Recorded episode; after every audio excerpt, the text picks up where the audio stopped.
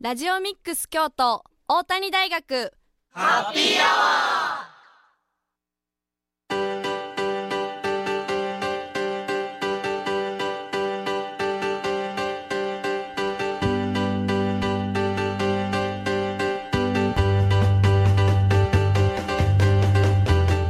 ー FM870 ラジオミックス京都。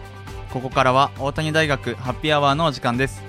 これから19時50分まで大谷大学でまちづくりを学ぶメンバーが大学周辺の楽しくて役に立つさまざまな情報を皆様にご紹介いたします。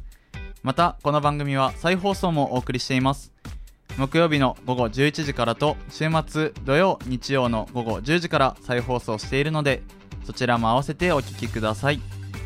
皆さんこんばんは。本日のパーソナリティは大谷大学3回生の日野木優作と2回生の井上かりんと。教員の赤澤清隆です。よろしくお願いします。よろしくお願いします。ということで僕たちが担当するのは今年になって初めて、はい初めてです。もう1月も入ってあと残すとこ2週間ですかね。あっという間ですね。1週間です。1週間はい早いですね。早いですね。そうですね。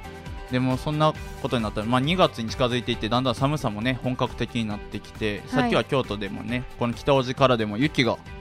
ちょっとちらついてるのが見えてたんですけど、ね。はい、まあ、僕たちはもう1月後半ということでテスト期間真っ只中ですね、はい、今ね。ね。まあ、このテスト期間が終われば、まあ、大学生が楽しい楽しい春休みということで、ね。はい、何か春休み井上さんは予定とかはありますか？私は友達とスノボーに行く予定が入っているんですけど、うん、スノボード、うん、はい。どこに？滋賀県の奥伊吹っていうところに行くんですけど、はいはい、去年初めてスノボをしてすごい楽しくて、うんはい、今年も絶対行こうと思って、はい、大学の友達たちと行くってやって立てました。一日だけ泊まりとかで、い、や日帰りで行きます。はいそうなんですよ。もうじゃあ一日中滑ってとねそうですね滑りまくります。わあいいですね、ちょっと僕はスノーボードやったことないのでそうなんです、ね、いろいろ映像を見たりとか、うん、そういうちょっとした知識だけあるんですけど、まあ、僕はスノーボードといえばやっぱ私をスキーに連れてって。私をスキーに連れてって。スノーボード？スキー？それはスキーですね。ああそうちゃうんか。でもほんまそれぐらい曖昧な感じやから、はい。まあ、スキーとスノーボーの違いもあんまりよく分かってないし。スノーボードは足が離れないんで難しかったです。あえっとあそうなんや。一枚板でやるんですよ。一枚板 はいそうなんですよ、分からん。ひのきさんはどっか行った行く予定ありますか？僕はもう就活生で就活真っ只中なので、まあ、こんな話ねしたくないんですけど、まあ、ちょっとさ早く内定を決めないといけないということで、まあ、それどころじゃないんですけど、まあ、年明けて3月、まあ、2月後半からは、まあ、僕が大好きなサッカーの J リーグが始まったりもするので、そういう楽しみもちょっと春休みしていければなと思いますし、はい、まあ、1月も後半で僕が今日の放送を持って、まあ、私事にはなるんですけど、はい、もうこの大谷大学発表を担当するのが最後なのでね。はいちょっと今日は気合い入れて、はい、僕のすごいあの大事な師匠さんにもこの後ゲストに来ていただくので、はい、はい、ちょっと気合い入れて頑張っていきたいなというふうに思います。はい、はい。番組では皆様からのメッセージもお待ちしています。メッセージは番組公式ツイッターのアカウントまでダイレクトメッセージをお願いしますツイッターアカウントはアルファベットすべて小文字できたきたアンダーバー大谷きたきたアンダーバー大谷です。また Facebook ページもありますのでそちらもご覧ください。それでは本日最初の曲です。アナログフィッシュでショーが始まるよ。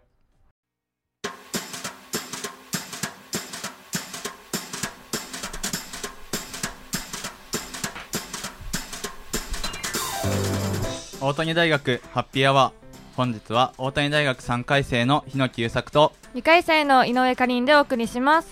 続いてはハッピートークのコーナーです。このコーナーでは毎回大谷大学のご近所エリアでお仕事や地域活動に取り組む方にお話を伺っています。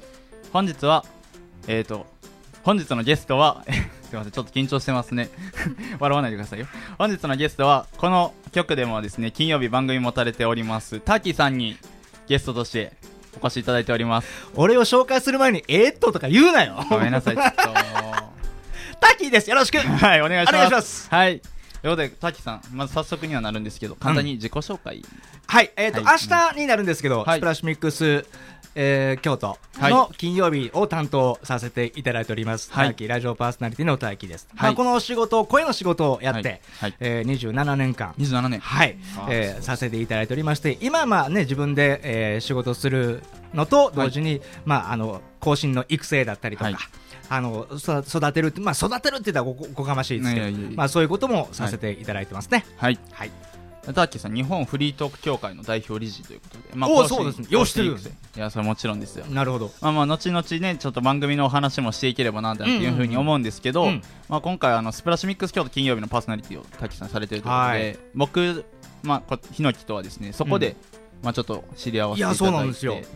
一緒に番組をね、えー、えー、と去年2023年の4月から。そう。10月？え？6月も、6月まで2か月間。2か月間、一緒にやらせていただいてた。もうターキーと一緒にやってられっか言うてね。あそう違いますよ。生放送中にパーンマイクも叩き割って。あ違います。そんなスタジオ出ていったって、そんな乱暴者じゃないですよ。ありがとうございましたってちゃんと言って出ていきましたね。はいまあ、そんな話も後々させていただければななんていうふうに思うんですが、うん、まあ、このラジオ DJ とかですね、まあ、声優のお仕事など、はい、まあ、声のお仕事いろいろされてると思うんですけど、うんうん、こういったお仕事されるようになったきっかけとか、まあ、経緯みたいなのってどういったところにあるんですか、えーと、はい、南の帝王の萬田銀次郎のセリフがきっかけやった。え？なんどそれはどういう、えーとねはい、映画をドラマを見てて、はいはいはい。まあ、V シネの映画を見てて、あの万田銀次郎が、はい、結構初期の作品やったと思うんですけど、はい、こういうセリフがあったんですよ、はい、人生ボロ勝ちかボロ負けが一番おもろいんや。あ、ちょっとギャンブルチックなセリフですね。そうそうそう、はい、で言うてはってんけどで僕の人生を振り返ったり、まあ、これからこう構想してた人生で、はい、えー、勝ちか負けかみたいな、うん、ボロ勝ちもなきゃボロ負けもないし、はい、そもそも勝負かけてるのかみたいな。あなるほどいうふうに思った時に、はい、なんてつまらん人生僕歩んでるんやろみたいな。っていうふうに思ったから、はい、もっとエキサイティングにならなあかんちゃうんと、はいはいはい、いうふうに思ったのが1994年5年ぐらい。で95年に阪神・淡路大震災があったんですよ。はい。で親戚が西宮にあるのででそっちに現地に行って、はい、でいろんなあの水汲みとか、はい、あの避難所とかの,、まあその往復とかの水を運んだりとかね、手伝い手伝いに行ってて、被災地を目の当たりにしたんですよ。そうですね、いやその時に、まあね、道すがら見た、はい、あの外国車のあのベンツがベンツ。その倒壊した壁の下敷きになって、はい、あの豪華なベンツが厚さ30センチぐらいに。なってるのを見て、はい、もうなんかね、はい、人の人生終わんのってもう一瞬やなって。そうです、ね、それもい。つ終わるかわからんなって、そうですね。例えば僕今死んだら、はい、果たしてじゃあまあ、天国か地獄か行く道は分からんけど、はいはい、よかったな生きててよかったなみたいないうふうに言えるんかなと。あなるほど、はい、思ったんですよ。でその万田銀次郎のその言葉を思い出してボロ勝ちかボロ負けがおもろいんやったら一丁の勝負でだろうかと思って。で96年にアナウンススクール、はい、まあ、その時サラリーマンを大学卒業して会社員やったんですけど、はい、でサラリーマンを4年目に差し掛かった時にその1年間は、えー学校じゃなくて会社終わってからアナウンススクールに行って勉強して、はい、で96年の1年間、まあ、スクールで勉強して、まあえっと、おかげさんでオーディションに、はい、まあ、合格することができて、うん、97年の4月にデビューして、はい、でまあ、そこでも 2, 二足のわらじみたいな感じで、スケジュール的にできなくはなかったんですけど、まあ、あの2と思うのはいいとも得ずっていうそういった言葉もあるんで、どっちかにやっぱ10年後自分をなんか描いた時に、まあ、ラジオパーソナリティっていう自分を描けたので、うん、もう会社員は辞めようと思って。でそれもう一本にしました。一年発起というか、はい、なかなか、まあ、人生一度きりとは言いますけど、うん、なかなかその決断に行くのは、うん、まあ、いろんな経験があってからだと思うんですけど、うんうん、なかなか簡単にはできないですよね。まあね、その時ももう結婚してたからね。ああ、じゃあもう余計ですよね。ご家族、ご家族はどうやったんですか、奥さんとか。逆に奥さんが、はい、あの尻叩いた。ああ、もうややってみなさいそれこそサラリーマンやってる時に、はい、うちのあの会社勤めてた会社は、はい、めちゃくちゃホワイト企業やって残業すんなみたいな。あすごい。めっちゃホワイト、うん、で、もう残業するんやったら全社員で手伝って残業の時間をもう最小限にもうとどめろみたいな。い。い会社ですね。っていう会社やって、ね、はい、だ5時半に会社終わって、はい、でそれこそ家近くやったから、はいはい、で家帰ったら6時のニュースが家で見られてた、わほな奥さんがそれを見て、はい、こんな時間にこうゴロゴロ家にいるような人ちゃうのにみたいな言われて、はい、ほんのやるでみたいな。すごい。そうそうそう。奥さんかっこいいですね。めっちゃ男前やろ。男前ですね井上さんどうですか？な言えますか？旦那さんがこういういや言えないですね。ホワイト企業に勤められてたんだったらなおさら言えないですね。確かにね、はい、なるほどなるほど、まあ、確かにね、はい、そう。そうですよね、うん、まあ、そんな経緯があって今こうやってお仕事されてると思うんですけど、うん、まあ、始められてからまあ27年ということで、えー、今までどんなお仕事を主にまあ、ラジオパーソナリティもそうです。声にまつわる仕事はもう何でもしてきたっていう、まあ、ゲームソフトの声とか、はい、あと、まあ、その優作好きな、はい、まあ、あのサッカーの J リーグのスタジアム DJ をやったりとか、はい、まあ、あとはそのサッカーだけじゃなくて、えー、野球の阪神甲子園球場のファールボールにご注意くださいってこうやったりとか、はい。まあ、いろんな、まあ、そんな、ね、ええとこで僕の声流れてたのとか、これも全部言っちゃうと多分このあのハッピーアワー5本ぐらい必要だと思う、はい、そうですね、うん、そういういろんな、まあ、MC とか、ね、司会の仕事もさせてもらったし、ね、ありとあらゆる声の仕事はもうおかげさんでさせてもらったなって思いますね。でも今聞いてる人もどこかで滝さんの声もしかしたら聞かれてる方もいらっしゃるかもしれないですね、はい。はい、今 CM でマンションのねナレーションされてえっ、とそれ年末去年末今年の初めぐらいだったのあですかね。そうそうそうそう。されてたりとかして、はい、もう深夜テレビ見てたらめっちゃターキさんの声が流れてくるので。あらそうですか。はい。眠気覚めるんですよ、ね、あほんまですか、背筋伸びる。背筋伸びる。まずなんかこういう寝転んでてもなんか正座しちゃうみたいな。あそうなんです。あターキさん。そうなんはい。もうめちゃめちゃそんななってたんですけど、うん、まあ、ターキさんこの声のお仕事されるにあたってですね、うん、まあ、結構僕もよく聞いてたんですけど、この話し方を変えたければ生き方を変えろっていう言葉を、まあ、ブログに書かれたりとか、まあ、結構いろんなところで言われてたりもすると思うんですけど、まあ、こういう言葉っていうのは、まあ、この今までされてきた経験の中から出る、ね、そうまさしくそうです。だから本当にもうやるにつれてというか、はいはい、27年間やったからこそやっぱりこうひしひしと感じるのが、はい、僕らの仕事って、はい、マイクの前じゃないなと思うんですよ。おいやまあももちろんマイク仕事はねそれはマイクの前やけど、うんまあ、実質の仕事って、マイクの前に座ってない時の方が多い。っていうのは、はい、あのマイクの前で喋ることって、はい、こないこういうことがあってこういうこと言ってきてこんなことを感じてんけどどう思うみたいな、はい、いう経験とか自分の生き様を切り取るっていうのが僕らの仕事なんで、はい、そしたら生き様を切り取るためには生き様をちゃんと生きてないと、はい、あの、ね、ネタっていうのがマイクの前で喋れないじゃないですか。で、それを用意せんことにはマイクの前に座ったところで、うん、今日今、うん、雪が降っていますね。シーンで終わるじゃないですか。はいそうだから、まあ、マイクこの番組が終わった後とかに、何を見て、何を聞いて何を感じて、何を何に触れてどう思ったのかみたいな、はいはいはい、いうのを、まあ、ちょっとこうはしゃべっていくのが、はい。えー、僕の仕事やと思うので、はい、だからこそあのマイクの前じゃなくて普段の生き様、うん、話し方じゃなくて生き方、はい、だその大げさなこうソクラテス的な哲学的なことじゃなくて、はい、あの普段の生きている時間、うん、何気ないその日常を見直していくことが大事だよっていうふうに僕は、はい、お伝えしますね。そうですね。僕もターキさんと一緒に番組やらせていただいたときに、うん、まあ、最初にそのこのこういうもう話し方変えたければ生き方変えろっていうことを言っていただいて、うん、まあ、それからまあすごいちっちゃいことですけど、うん、いつもと歩く道を変えてみたりとかいつも僕下向いて歩いてたところをちょっと上見て歩いてみたら全然違う景色が見えたりとか、大事大事、まあ、それによって違う、まあ、感情になったりとかもしましたし、まあ、そういうのがこの今ねマイクの前で喋ってますけど、電波の向こうにいる人に伝えれるようにっていうのはすごく大樹さんと一緒にやらせていただいて意識してたところではありますね。ね。はい、まあ、それはまあ素晴らしい一緒にやってる2人他の2人健太郎と匠っていう2人がいるんですけど、まあ、その2人も、まあ、すごい最近放送聞いてたらすごく顕著に出てきてるなっていうまあそしてなんかまあコーナーっていうか、まあまあね、そういうことをまあ話してもらう時間も取ってるので、はいはい、そうですよね。そうそうはい。まあそんなことをまあ詳しくは後半にたくさん聞いていければななんていうふうに思うんですが、お願いします。はい。でですねここでまあ一曲お聴きいただきたいんですけど、うん、まあこれはちょっとターキーさんが、うん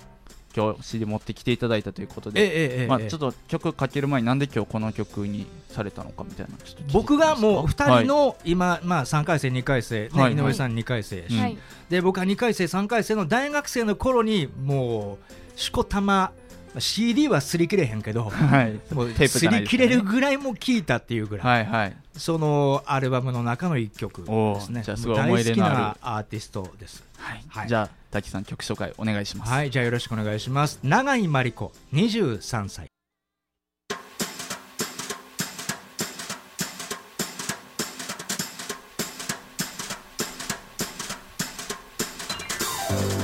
大谷大学ハッピーアワー本日は大谷大学3回生の日野久作と2回生の井上かりんでお送りします後半も引き続きターキさんにお話をお伺いしていきますよろしくお願いします、はい、お願いします後半はですね滝さんが今パーソナリティをされているスプラッシュミックス京都金曜日についていろいろ深掘りしていければなと思います。はい。このスプラッシュミックス京都金曜日はどういった番組なのかっていうのをちょっと教えていただいてもいいですか、まあ、一応僕はメインでメインで、はい。えー、お話をさせていただいて、はい、でまあ、優作が、ね、この去年の6月に、まあ、卒業はしたんですが、はい、残りのあと2人の田中匠と三本健太郎という、はい、もうなんともまあ汗臭い男臭い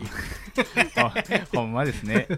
もうそう本音トークみたいなね。はいはい、そうですね。でイメージしてるのが僕、まあ、大学とかのこう部室の部活の後で先輩後輩が喋ってるみたいな、うん、そんなこうスタンスで、まあ、距離感というかい。うのを大事にしてて、はい、そんな雰囲気で、まあ、包み隠さずこう本音トークを、うん、まあ、こう情報もそうやけど情報もこう出しながら、はい、あのいろんな自分たちのこう思いだったり考え主義主張みたいなことをもぶちまけていこうか。とい。う、はい、そういった番組にしてますね。はい。僕も一緒にこうやってねちょっと間でしたけど、一緒にやらせていただいて、うん、まあ、タッキーさん、まあ、よくいらっしゃられるように人間味がすごく出る番組だなというふうに思ってて、はい、まあ、今はね時間ちょっと1時間になっちゃいましたけど、うん、この前は1時間半もあって、まあ、結構たっぷりねいろいろ話してましたねそう。なんですよ、ね、そうなんですよ。だからもう30分20分ねちょっと短縮したのが、はい、まあでもやっぱ学生たちがねせっかく来てくれているにからね、はいはい、あの忙しい中勉強もある中で頑張ってね、はい、そのまあネタだったりとか話す内容とか考えてきてくれるから、はいぱもうそれはもう絶対そこをカットしたらあかんと思って、はい、むしろ僕の時間をもう最低まで言っておかしいけど、うん、まあ、その2人をちゃんとこうしっかり喋ってもらおうと思って、ね、はい、やってますけどね。ね、うん、まあ、番組ではまあコーナーみたいな形で、うん、今はまあ一言みたいなね、はいはいはい。まあ、匠と健太郎という学生アシスタントが日頃日常で思ったことを話したりとか、まあ、僕がまあ特にまあ一緒にやらせていただいた時から好きなのはまあブラターキーっていうターキーさんがはい。まあ、京都の街をちょっとうろうろされて感じたことをお話しするっていうあれなんですけど、あれはまあ本当に何気ないきっかけで話作られるじゃないですか。そうそうそうまあ、それこそほんまに生き方を変えていけば話し方を変えていけば生き方を変えろみたいなことですよね。だからブラターキーも、はいはい、あの日常僕らがなんだ京都人でありながら、はい、見ているようで見てないものうん、見てんねんけどもそんなにさほど気に留めてなかったっていう。深く見れてないとこ。でよく京都再発見っていうけど、はいはい、僕の場合は再再発見ぐらい。なるほどもっと改めて発見してもらおうかっていう、はい、より深く。そうそう。実はあの近くにあったお地蔵さんってそうだったんだみたいな、はい、っていうようなあの近しいものこそあんまり気に留めなかったりするでしょ、ねはい、だから地方の人にとっちゃ僕京都人で京都住んでると、はい、めっちゃ清水寺とか金閣寺詳しいように思われんねんけど、ね、実はそんなことない、はい、まあ、ガイドじゃないからね。そうですね、うん、でもやっぱりあの全然京都に住みながら京都のことを全然知らなかったなっていうのは、まあ、今でも思うことやし。でましてやこう地元住んでる、まあ、あの僕住んでる中中京区やけど、上京北区のあたりなんかっていうのは、まあ、あのよくよく足しがくやっぱ通ったりする場所もあるし、はい、でね、仕事の行き帰りとかで通る道もあるし、うん、そのやっぱり、まあ、ついでっていうのなんですけども、はい、やっぱせっかくやっぱ通ってる道やったら何何気なく通るんじゃなくて、はい、もっと本当にこうもう胸と凝視するぐらい、はいはい。うん、いうちょっとこう目線を変えてみたら、ね、かもの変わるんちゃうかなと思って、ね、普段見れてないところが見えてきますもんね。今ちょっとコーナーの話もあったんですけど、うん、もう番組のこのアピールポイントというか聞いてほしいこういうところを聞いてほしいですみたいなところってどういったところにあります、うんうん、学生アシスタントの成長ドキュメントです、ね、ああそうですね。確かに。そうそう、はいはい、だから僕がね、まあ、あの一緒にやってる以上は、はい、まあ、僕のそのねえー、一挙手一投足見てくれてるだろうし、はい、でまあ別に先輩面するわけじゃないけど、うん、まああのこの業界にいていろんなこう学んでほしい部分もあるし、はい、でそう技術的なとこじゃないし、あのもちろんここねラジオミックス終わってから、はい、大学卒業してからも社会人として、ねあの生かしてほしいっていう部分はあの見てほしいな生かしてほしいなってあるので、そういうところをこう番組を通してあのまあ、ラジオやから見えないんですけど、はい、まあ、話すこの一言一句というか、はい、そのあたりの持ってくるネタの切り口とか、視点視や視座、みたいなところのこう変わりようっていうのをなんかこう成長記録みたいな感じで毎週毎週と楽しんでいただければいいなと思ってます、ね、はいそうですね、うん、僕も一緒に2人とはやってて、えー、まあ本当に近くにいるだけあって、うん、まあすごく成長したのもね、うんうんうん、すごくもう身に染みて分かったりとかしますし、お二人のもうなんか顔色が変わってるというかあ確かに確かに。表情がね、全然放送にの時にする顔が違ったりとかもするのでまずちょっとその声に乗ってる表情とかもね、いろいろ楽しんでいただければなと思いますね。声の力がちょっと出てきたというふうに思う。はいはい。思います。僕も聞いてて、そうそう。はい。だから自信自信はやっぱりなんかいろんなこう回数を重ねてこないと出てこないっていうのはあるんやけども、まあ、そもそも力はあったんやけどその自信がね、まだまだなかったっていうのがあってそれがみなぎってくる声になってきた、はい、だから自分の軸が、うん、自分はこういうふうなこう喋りをしていくんだっていうところが、まあ、だんだん定まってきたんじゃないかなと思いますね。はい、はい、その学生アシスタントのも話もいろいろあったと思うんですけど、うん、まあ、これからこれ滝さんいろいろ何年もこう続けていかれると思うんですけど、うん、どういった番組にされていきたいですか？もうね、はい、えー、まあ、その学生アシスタントが、まあ、いろんなこう入れ替わりとかりでかかっていくと思うんです、この先。そうですね。そうなると、やっぱりその、なんだろうな。あの学生のこう登竜門的な、はい、まあ、業界の登竜門的な部分と、はい、まあ、業界にこだわらずあのこの番組に携わるとなんかこう叶えたいものが手に入るとかなりたい自分になれるみたいな、はい、いうようなあの自分を自己改革もできるような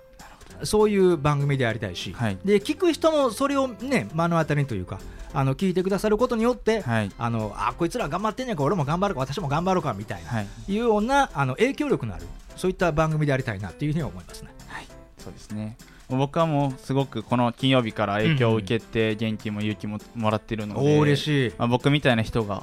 これからね2人3人とどんどん数が増えていけば番組にもよりいいのかなというふうには思いますね。ね。そうそうそうそうそう、うん、そうですね。じゃあですねちょっとまあ話ずれちゃうんですけどまあいろいろこの滝さん声のお仕事されててまあ主にラジオ DJ とかラジオパーソナリティされてる中で、まあ滝さんにとってまあラジオの魅力みたいなのをね、どういったところにあるのかなっていうのをもう僕も井上さんもすごく気になっていたので、はい、え井上さんも気になってた？気になってますね。私がそうなんですよ、はい、このこのこれは井上さんがちょっと滝さんに聞きたいって。ことやったので。そうだよね、はい、なるほど、はい、井上さん考えた質問やのにちょっとセクハラ的なあの答えになるかもしれんけど、あの包み隠さず言うと、はい、裸の付き合い。裸の付き合い。はい。はい。はい ラジオは。すべてをさらけ出すみたいなことですかね。っていうのもあるけども、はい、あのなんだろうな、まあ、特にこれ男同士かもしれんけど、はい、あの銭湯お風呂行ったりすると、はい、結構距離感縮まることない？あわかります。なんかもうねわかりますわかります。裸の付き合いってほんまに大事やなと思いますね。そうやね、はい、だから僕少年野球の監督してた時も、はい、やっぱその子供たちと銭湯、はい、よく行ってたし、で息子ともこう家の風呂じゃなくて銭湯行ったりとか、はい。言ってたんですよ、はい、そこでやっぱりこう裸になるからこその、うん、なんかこの付き合い方っていうのは、はい、あの普通のなんか居酒屋とかの付き合いよりもなんかあの親密になる距離が近くなると思うんですよ。で、と同時に、裸さらけ出すと、はい、いろんな部分がそれはなんか見えるわけで、それ包み隠さずになるから。覆ってる布がないわけですからね。そうそうそう。はい、それになるとやっぱりこうなんかいろんなもんが秘密の共有ができるみたいな。そうですね。そう。でこの秘密の共有っていうのが、はい、あのすごくミソで、はい、なんかラジオの聞き方って、はい、あのオープンに聞いてないでしょなんかヘッドホンで一人でこっそり聞くとか、はい、で、僕小学校とか中学の時も夜中ヘッドホンであの勉強してるふりしてこっそり深夜放送聞いてたみたいでにまにまして聞きながら。でみんなそうしてて次の日学校行ったらあんな話しとったよねみたいな感じのなんかこう秘密の共有みたいな媒体なんよ、そうですね、はい、だその秘密の共有って僕すごく大事なことやと思ってて、はい、だそこがこう絆だったりとかっていう部分を深めていく要素かな。でラジオってさそういうあの秘密の媒体っていうふうに僕思ってるんやけども、はい、なんかそういう聞き方をするがゆえになんかこうあの銭湯と似てるなって思った。だその距離感が、まあ、僕はそう思ってるんですけどね、確かにそうですね。銭湯も限られた人だけでの裸の付き合いになりますし、ラジオもね聞いてくださってる限られた方だけの秘密の共有にはなりますから。そこは確かに似ているところになりますよね。はい、はい、確かに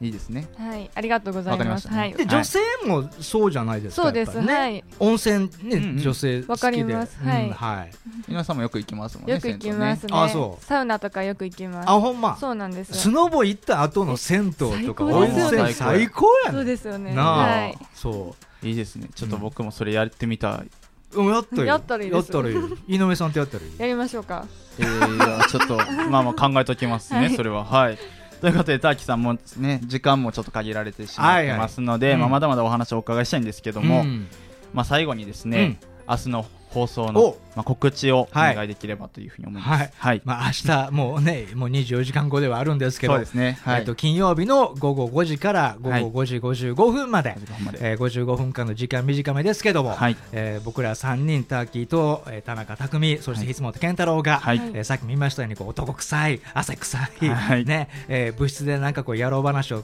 展開してますので、はい、えー、ぜひぜひ、あのー、まあ、なんだろうな、えー、ちょっときついなって思ってる時の、なんか栄養ドリンクを補給するみたいな感覚なるほど。はいわかりますそういう番組になってますんで、はい、ぜひ聞いてください。はい、じゃよろしくお願いします、ということで本日は大輝さんお忙しい中はいこちらこそ。ありがとうございました、ありがとうございました、本日のゲストはターキーさんでした。ではここで一曲です。嵐でマイガール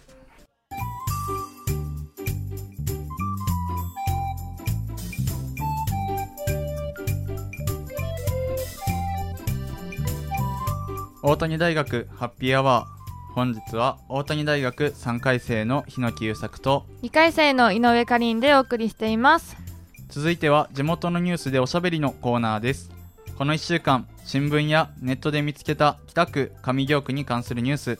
そして地域の皆さんからいただいた情報から話題をピックアップし学生パーソナリティがおしゃべりするというコーナーです、はい、それでは1件目井上さんお願いします。はい1件目は今週末1月7日に土曜日に開催される京都ファミフェス2024冬遊びのお知らせです、はい、大宮交通公園の中にある森の家とその周辺の会場に大人も子供も楽しめるイベントが行われます、はい、屋内屋外どちらともにものづくりの楽しさが感じられるハンドメイド作品や、うん美味しいお菓子のお店が並びます、はい、他にもたこ焼きやフルーツサンドの店も出店予定です。いいですね。また今回のイベントは、はい、大宮交通公園の中にあるかまどベンチの使用方法を学べる企画もあります、うん、かまどベンチは普段はベンチとして使用していますが、うん、災害時などにかまどとしての役割を果たします。また薪割りの体験ができるなど普段では経験することのない体験ができます、うん、すごいですね。はい、はい、このほかキックバイキえー、失礼しました。キックバイク、の体験会や移動図書館、トランポリン体験など楽しいイベントが盛りだくさんです。今週末家族やお友達と一緒にいろいろな体験をお楽しみください、はい、京都ファミフェス2024冬遊び。開催日時は1月7日土曜日。午後失礼しました。午前10時から午後3時です。開催場所は北区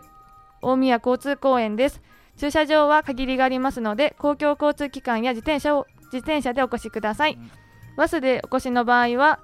京都市営バス46号系統特37号系統で大宮交通公園前下車してすぐです。入場料は無料です。キックバイク体験は体験料として300円が必要となります。また体験イベントの予約はすべて不要です。詳しくは京都ファミフェスホームページまたは公式インスタグラムをご覧ください。以上京都ファミフェス2024冬遊びのお知らせでした。はいということでこの1件目は今週末ですね。1月の27日、はい、土曜日に開催される京都ファミフェス2024冬休みのお知らせですが、はい、これどうですか井上さんこのイベントインスタグラムの方に写真付きですごく情報が載ってたんですけど、うん、ねはい、はい、その中で私は移動図書館に注目しまして移動図書館。はい、うん、初めて移動図書館というものを聞いたんですけどトラックの図書館、はい。はい、トラック自体が図書館になっているもので、ね。はい、すごい約1000冊のもの千冊の本が置かれているということですごい量ですよね。そうですね。確かに、まあ、なかなか移動図書館に出会う機会はね、はい、こういう時じゃないとないかもしれないですね。ないですね。僕も結構前から移動図書館の存在自体は知ってはいたんですけど、はい、実際に自分がこの移動図書館と出会ったことはなくて、結構このまあ、田舎の地域の方ですとか、はい、まあ、図書館がないっていう地域のねところに移動図書館が行って、その地域の子どもたちのために絵本をこのレンタルしたりとかっていうことはなかなか結構あるんですけど、まあ、結構ねこのやってすぐ近くにね大宮交通公園ですし京都ファインフェスに行ったら、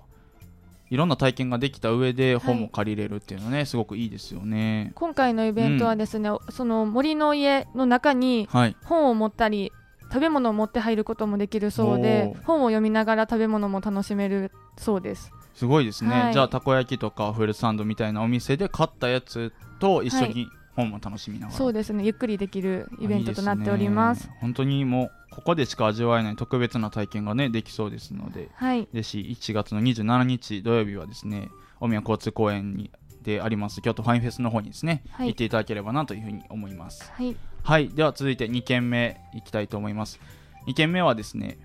まあこえーと、2, 2月の3日ですね、はい、2月の3日は何の日か井上さん分かりますか？はい節分です。そうなんです、はい、節分です。節分ですね。はい2月の3日はですね節分の日ということでですね、まあ、そんな節分の日に厄除けの大社としても知られております。京都市北区の世界文化遺産ですね、はい。えー、上賀茂神社で節分祭が開催されます、はい。えー、このお祭りではですね家庭で祀られていた古神札古い神の札と書いて古神札、うん、や、えーと、お守りなどを炊き上げる行事であったりとか、はい、節分の定番の福豆まき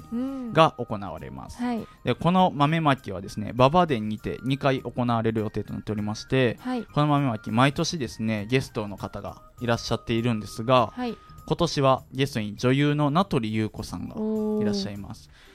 で節分祭ではですねマスに入った福豆が500円で販売されまして、はい、福豆を購入された方はさまざまな景品が用意された外れなしの福引きができるみたいなんですね。はい、こう外れなしっていうのはいいですよね。いいね。福豆も買って外れなしのくじ引きまでできるなんてね、もう一石二鳥みたいなのですけども、はい、はい、で他にもですね400杯限定で甘酒接待もありまして、うん、まあちょっとね2月これから寒くなってますますね寒くなってくるので体が温まる甘酒っていうのが振る舞われるみたいです。でまたですね当日は上賀茂神社にて上賀茂手作り市っていうのが開催されます、はい、今回はですね80のお店が出店予定となっておりますのでこちらもぜひですねお楽しみいただければなというふうに思います、えー、上賀茂神社節分祭。開催日時は2月3日土曜日、えー、甘酒接待は午前10時からえー、小祭神焼き上げ祭は、えー、午前11時からになります。福豆巻きは午前、あ、失礼しました。午後1時と午後2時の2回行われます。また、節分手作り市は午前9時から午後3時までの開催となります。開催場所は京都北区上賀茂神社内の境内です。一般ご来場用の有料駐車場もありますが、混雑も考えられますので、公共交通機関をご利用ください。地下鉄烏丸線より北山北山駅から京都市営バスで上賀茂神社前下車してすぐのところにあります。今年の節分はぜひ上賀茂神社でお楽しみください。ということで以上、上賀茂神社節分祭りの節分祭のお知らせでした。はい、ということで、以上、地元のニュースでおしゃべりでした。それではここで一曲お送りします。スーパービーバーでありがとう。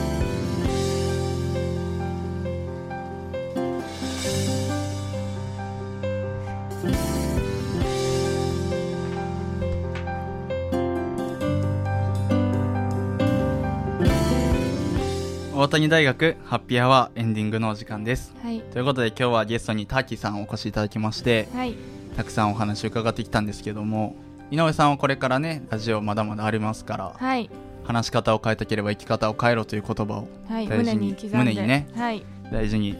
これからも頑張っていきたいいってほしいなというふうに思いますし、はい、まあ、僕は今日でラジオ最後になってしまうんですけど、まあ、このタッキーさんからいろいろね教えていただいたこととか、はい、中田先生にいろいろご指導いただいたことも含め、はい、これこの経験をね大事に頑張っていきたいななんていうふうに思うんですが、はい、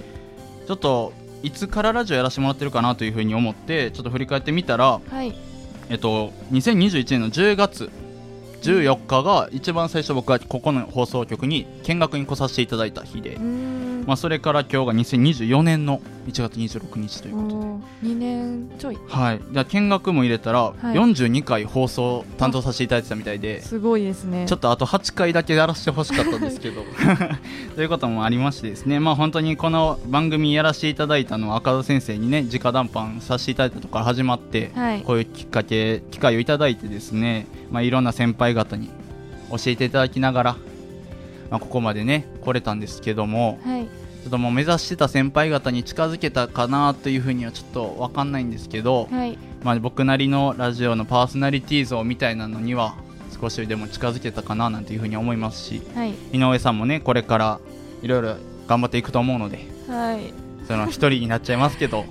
不安ですね。そうね、はい、先輩になるし、はい、後輩を引っ張っていってあげれるようなね、パーソナリティになってほしいななんていうふうに思いますね。頑張ります。はい。